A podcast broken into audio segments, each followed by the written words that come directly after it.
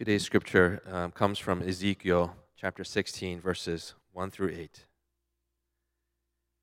Again, the word of the Lord came to me Son of man, make known to Jerusalem her abominations. And say, Thus says the Lord God to Jerusalem Your origin and your birth are of the land of the Canaanites. Your father was an Amorite, and your mother a Hittite. And as for your birth, on the day you were born, your cord was not cut, nor were you washed with water to cleanse you, nor rubbed with salt, nor wrapped in swaddling cloths. No eye pitied you to do any of these things to you out of compassion for you, but you were cast out on the open field, for you were abhorred on the day that you were born. And when I passed by you and saw you wallowing in your blood, I said to you in your blood, Live. I said to you in your blood, Live. I made you flourish like a plant of the field, and you grew up and became tall and arrived at full adornment. Your breasts were formed, and your hair had grown, yet you were naked and bare. When I passed by you again and saw you, behold, you were at the age for love, and I spread the corner of my garment over you and covered your nakedness. I made my vow to you and entered into a covenant with you, declares the Lord God, and you became mine. This is the reading of God's word. Oh, thank you uh, for the birthday wishes. Um, yeah, I don't really, um, I don't really like uh, to be publicly acknowledged for a birthday uh, because there's so many birthdays to remember, especially this time of year, and um, I just always feel um, unnecessary. But nevertheless, thank you, anyways. Um, today is a special day because we are actually taking a break from our Ministry Sunday to do a couple of things. We got a lot to do today. Um, we've got a new membership to induct. We also have a baptism service today. And uh, we have communion. And, and so uh, we're taking a break from our normal schedule things to um, celebrate these things. And in light of that, I decided to look at this passage that Leeson just read for us from Ezekiel chapter 16. And if you're listening to the passage here, um, it, it's pretty intense, right? It's pretty graphic, the scene here that Ezekiel pictures of God and his relationship with his people, Israel. You might be wondering why we're looking at this passage. And the reason is because this passage provides us a window, a, a picture, a graphic one, uh, of how God deals with his people, what he sees, what he does with them. And since today we observe uh, not only a new member, but also a baptism, um, I don't know, after this sermon, those of us who are members, um, those of us who are going through membership or thinking about it, you might rethink your membership. And also for those of us who have been baptized, um, this is a reminder to take your membership and to take your baptism seriously. Because what's the, what's the one thing that's common between a church membership and a baptism? What's the one thing? It's this idea of commitment. When you become a member, you're making a commitment. And baptism, in a broader and general way, you're also making a kind of commitment, right?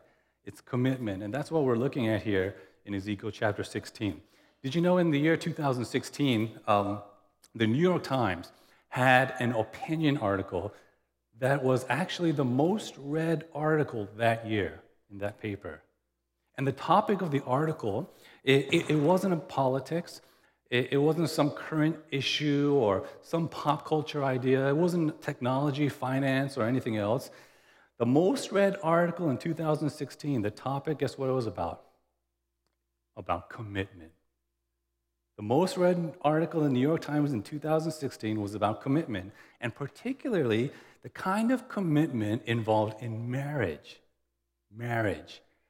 Uh, in this article, the author, Alain de Botton, he, he gives this he gives a very realistic, um, if not a little pessimistic, opinion of our culture's idea of commitment, particularly in the relationship of marriage. And the title of his article was this quote, Why You Will Marry the Wrong Person, end quote. And he opens up by this and he says this he says, It's one of the things that we are most afraid might happen to us. We go to great lengths to avoid it, and yet we do it all the same. We marry the wrong person, end quote. And his basic thesis in that article was that in our current culture, uh, when we think about relationships, especially marriage, we see commitment in marriage initially based, even primarily based on what we call romantic affection. And when we say romantic affection, we're not talking about just lovey dovey kind of feelings, but ro- romantic affection means this feeling of compatibility with someone, the feeling that we, we belong together, someone that we're with that we feel will fulfill our needs, that will make us happy. And so de Botton in his article says basically, we've romanticized our commitments in marriage. Listen to what he says. He says this People have a bewildering array of problems that emerge when we try to get close together. We seem normal only to those who don't know us very well. In a wiser, more self aware society than our own, a standard question on any early dinner date should be How crazy are you? Marriage ends up as a hopeful, generous, infinitely kind of gamble taken by two people who don't yet know who they are or who the other might be, binding themselves to a future they cannot conceive of and have carefully avoided investigating. Finally, he says, we marry to make a nice feeling permanent.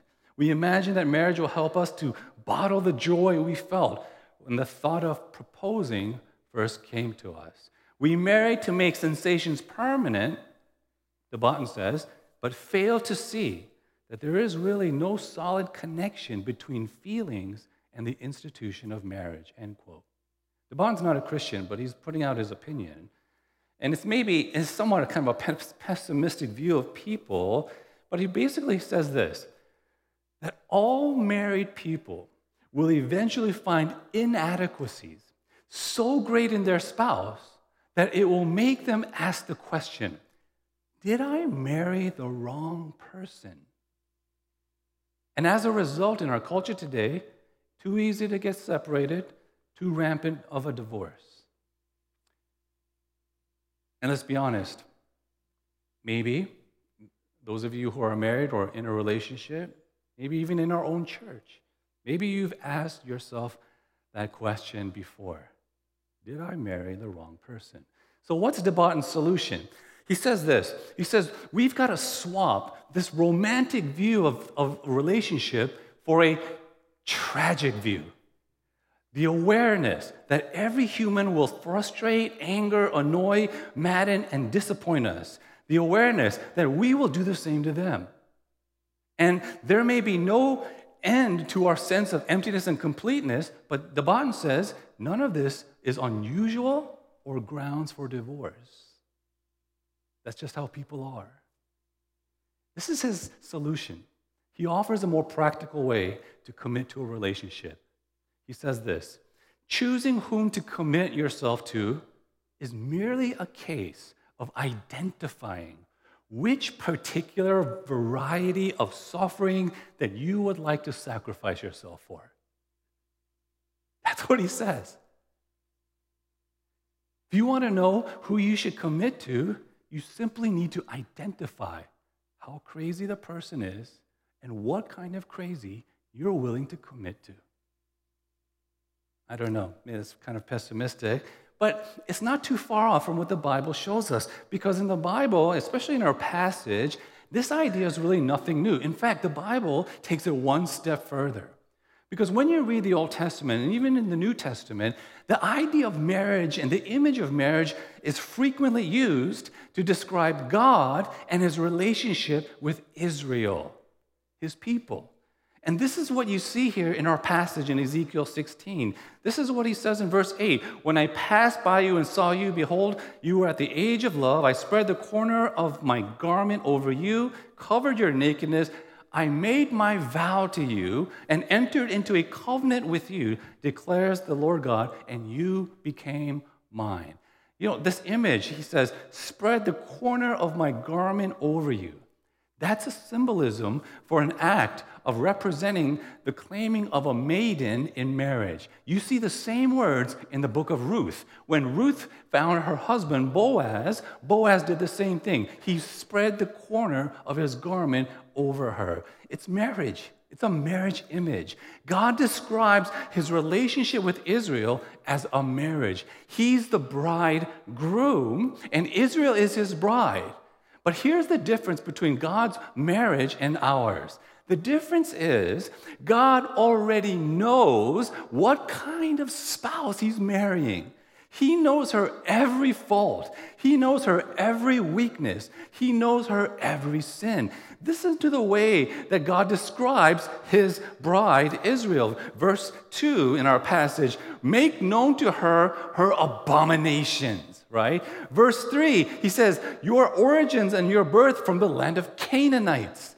You know, Israelites hated the Canaanites. That's where she was born. Verse 5, he says, No eye pitied you, right? No one did anything out of compassion for you. You were just cast out. You were abhorred, abhorred on the day you were born. That's pretty harsh, isn't it? But I don't think this is God's opinion. This is people's opinion of the nation of Israel. Israel is described in our passage as someone who had a poor family background, someone who was not attractive in any way in the eyes of the world, right? Someone who nobody wanted. In fact, someone who was despised in the eyes of others. And if you were to keep reading this passage, you would see this is Israel, someone who was always wandering off, someone who was always wayward, someone who was always sleeping with other people. Israel as a nation is described as an unfaithful spouse. And the question you should be asking is this why? Why would God commit to that? I mean, let's, let's put ourselves out of this God thing for a minute and put ourselves in reality. I've done a lot of uh, premarital counseling, and more than a few times after marriage, some years later, I've done marriage counseling. And you'd be surprised how many people have said, quote, I would never have gotten married if I knew it was going to be like this. I would never have gotten married if I knew it was going to be like this. If you knew before you got married what it might be like, the craziest thing, you know what you would do. You would never make that commitment. Nobody would. Right? Then why should God continue to be faithful to Israel, knowing not only how, you know, what, what her issues are, but what she will do in the future to him? Why should God stay in this relationship with his people? If anyone, right, should be asking, did I marry the wrong person? It should have been God himself. Why didn't he just start over? Oh, this people, Israel, they, they're always worshiping other things. They're always like hanging out with other people, and, and rather than me, they're always doing the wrong thing. Why didn't he just start over? Get a divorce, declare irreconcilable differences, right? We're just not compatible. I'm holy, you're not. And just look for someone better. And the answer in our passage is clear. Verse 8, he says, I made my vow to you and entered into a covenant with you, and you became mine. The reason why God is what He is and how He is and what He does with Israel, no matter what Israel is, is because God says, not because of you, but because of me. I made a promise. I made a vow, a commitment and this is what he says a covenant commitment. A covenant is simply a contract, promise between two people or parties. And he made a promise to Israel that he, the God of promise, will keep his promise to Israel to be to her God through thick or thin, for richer or for poor, in sickness and in health, for better or for worse, he will be to her faithful. I made the vow. And that's a crazy crazy idea today, believe it or not. Especially if you knew everything about your person that you're going to marry and every terrible thing that might happen. But the reason why God roots his relationship and all our relationships in the world in what he calls covenantal promises is because in the Bible, the nature of covenants were meant to endure. Tim Keller, in his book on marriage, says this covenants, right, are by their nature oriented towards the future. They are not a declaration of present love, but a mutually binding promise of future love. You hear what it means? When you make a covenant promise and you make your vows, you are not just saying, I promise to love you now. You're promising to love the person in the future. It's a very realistic idea because it assumes you're going to have rough patches. There are going to be difficult moments, hard things that might happen in your relationship. This is why when we do a wedding and we make these vows and we say things like for better or for worse, it doesn't mean in the moment. It's a promise to be faithful in the future. It's a covenant promise. No one says, and I've never had anyone say that day on their marriage or their wedding at the altar, no one's ever said, I know this is going to get bad in five years, but I think I'm ready because she looks pretty now. He looks cute now. No one ever says that. The promise of faithfulness even during the worst. And the problem for people is this we never think about the worst in those moments. We never expect how worse it could be. But that's what vows are covenant promises, not just to love you now, but to love you later, even in the worst of moments, by enduring the inevitable rough patches of the future. And this is why Christian marriage isn't just some hopeful promise between two consenting adults who are romantically involved and just hope to make it to the next few years. Marriage is a covenant commitment between two adults and God Himself. I made my vow to you, entered into a covenant with you, and you became mine. And so, where a typical person, the average person, might reject, despise, even hate an unfaithful partner, God, even though by certain standards he knows he married the wrong kind of people, says, You are mine. You are mine.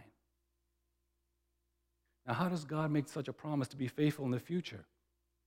How does God do this?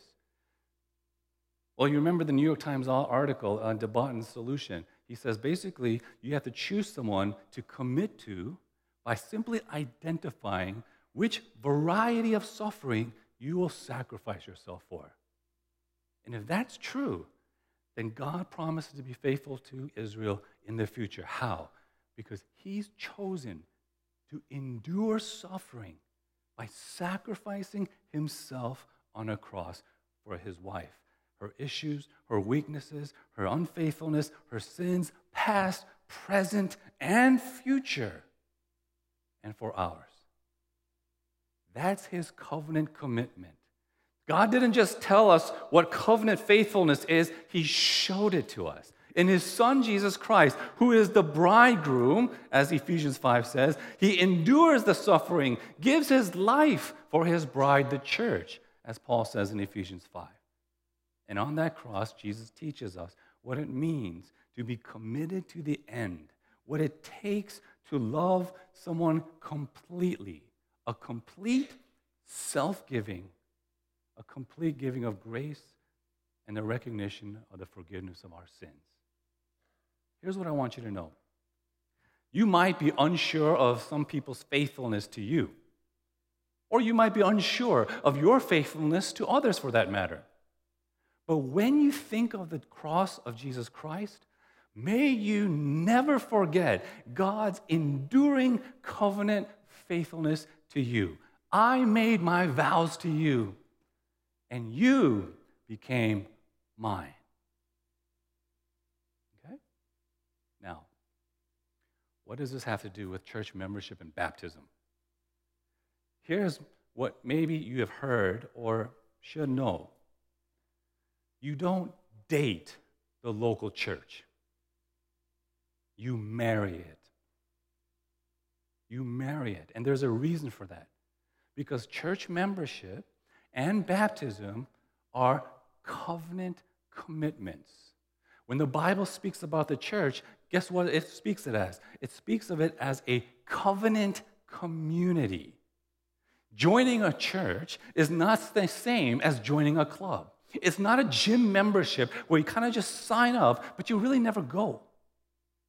When you make a commitment to your church and to the Lord, you are covenanted to Him, and we are covenanted to one another.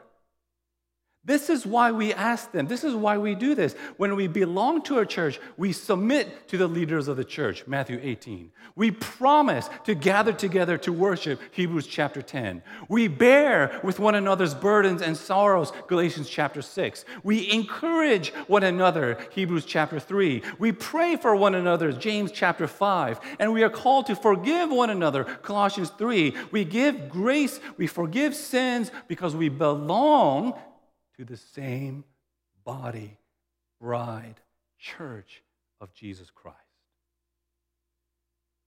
When we are baptized, we are baptized into the covenant family of God, the church.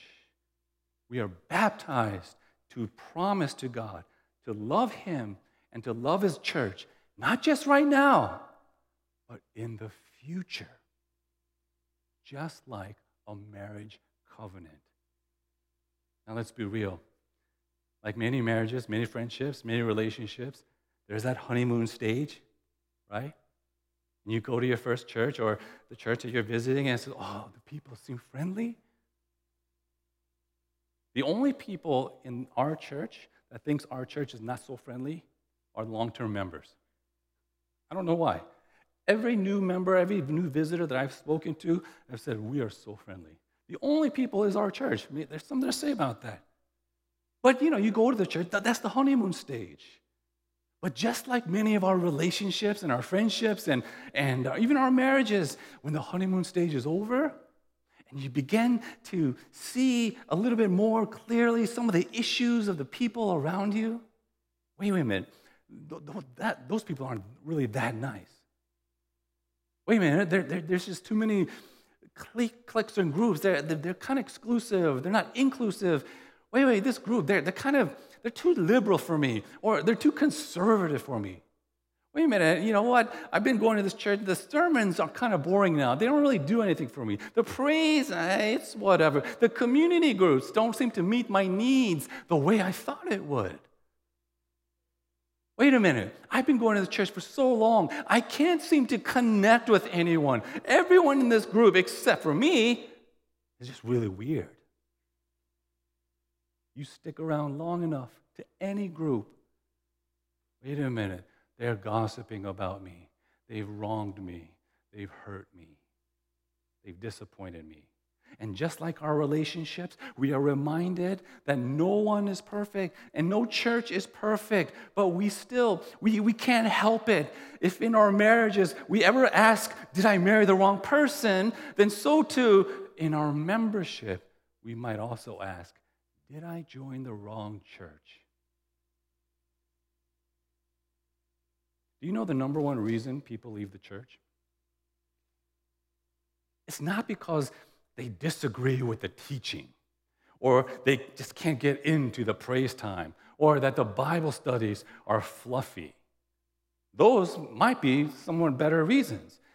One author puts it this way Christians are leaving their churches for the same reason people leave their marriages.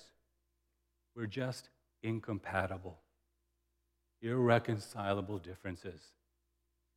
People leave the church because of community.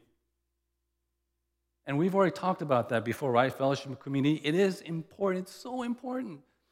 But as important as it is, if that's your reason for leaving the church, let me ask you if you're a member, where is your covenant promise?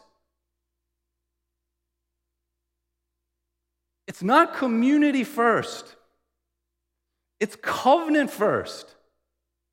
Before your community.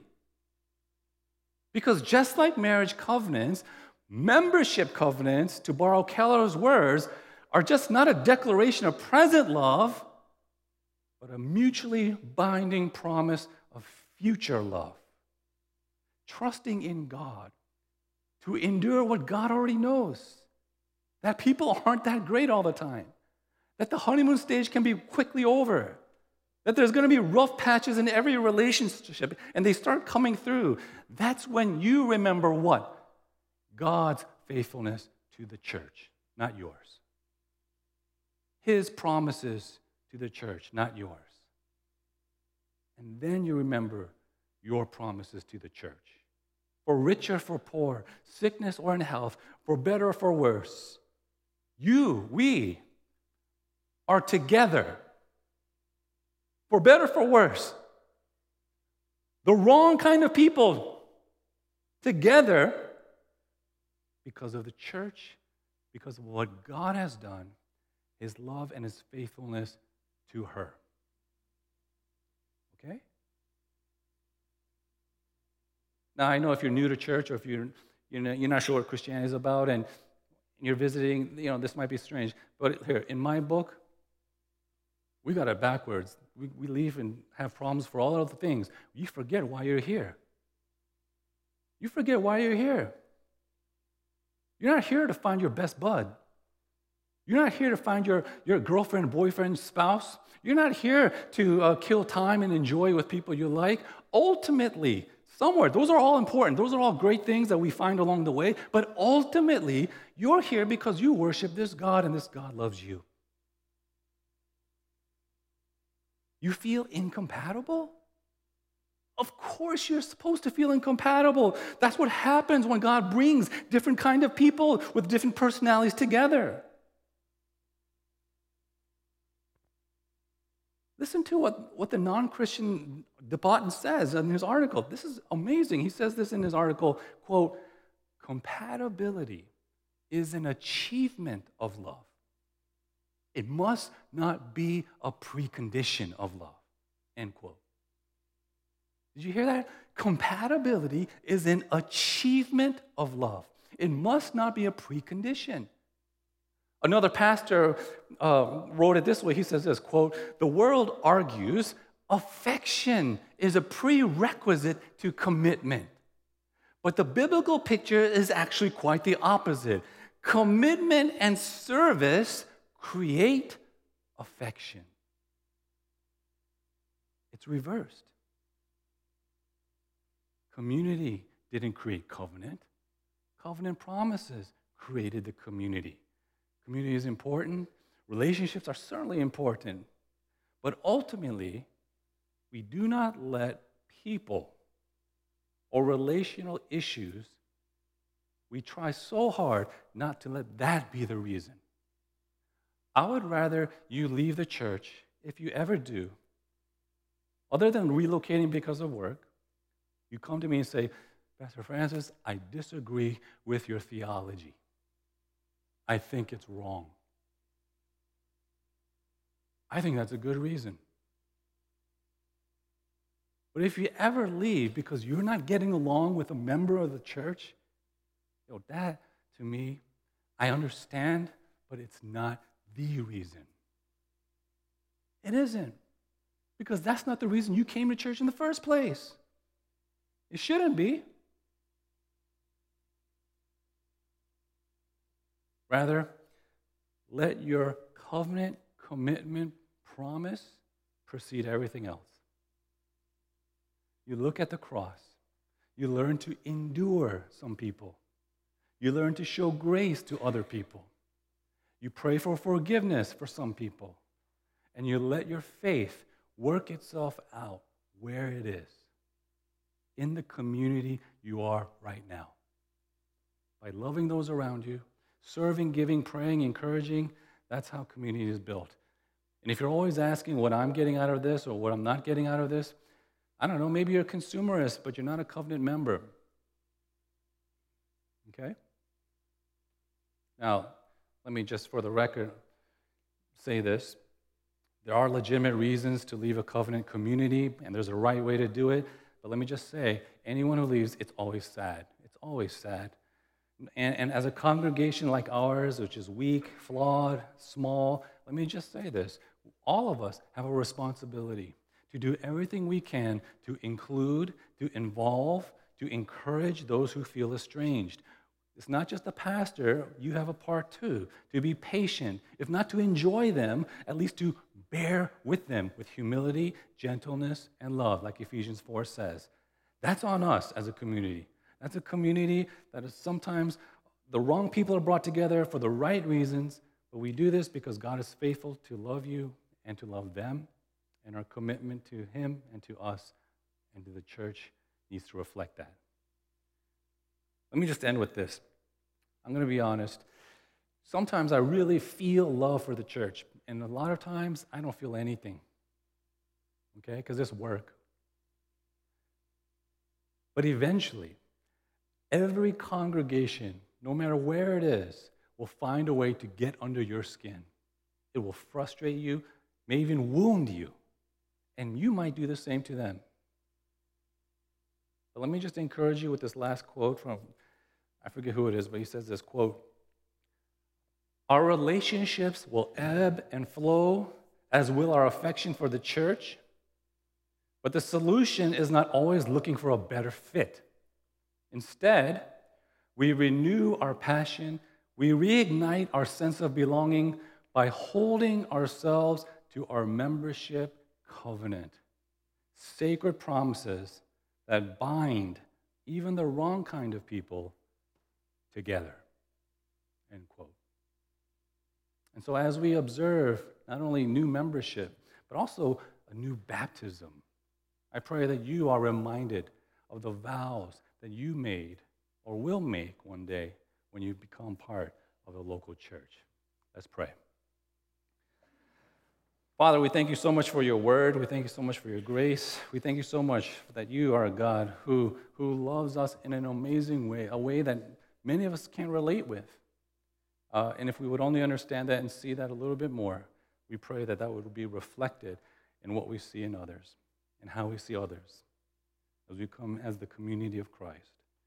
We pray that, Lord, we continue to work and do more and be better in our fellowship to deepen, to strengthen, to grow it.